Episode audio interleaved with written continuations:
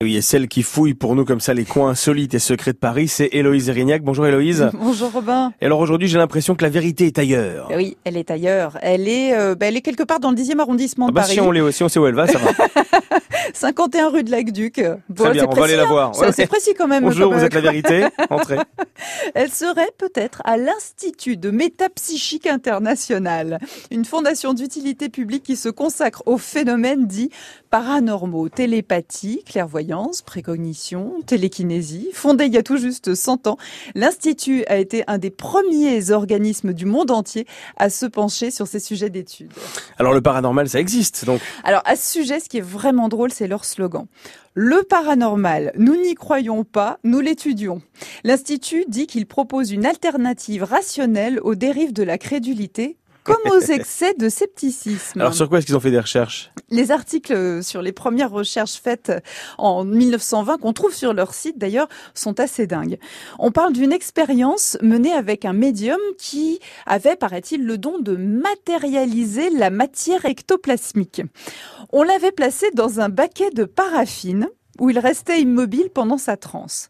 L'entité ectoplasmique avec laquelle il communiquait était priée de glisser une partie de son corps dans la paraffine Ah. et grâce à cette expérience, l'Institut aurait réalisé des moulages de sept mains, d'un pied et d'un bas de visage.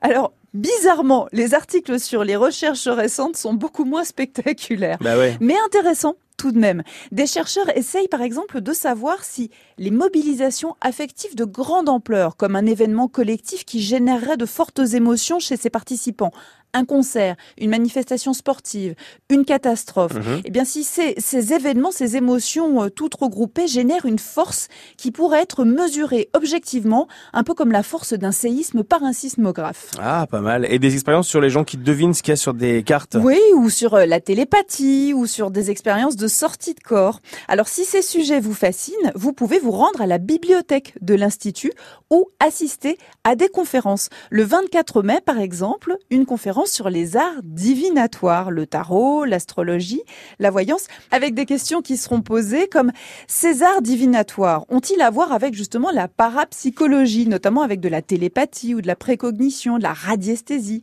Alors Robin, je vous propose de nous y rendre à cette conférence de l'Institut métapsychique international dans le 10e arrondissement. Nous pourrons enfin connaître l'étendue des pouvoirs et des dons de notre Martin adoré.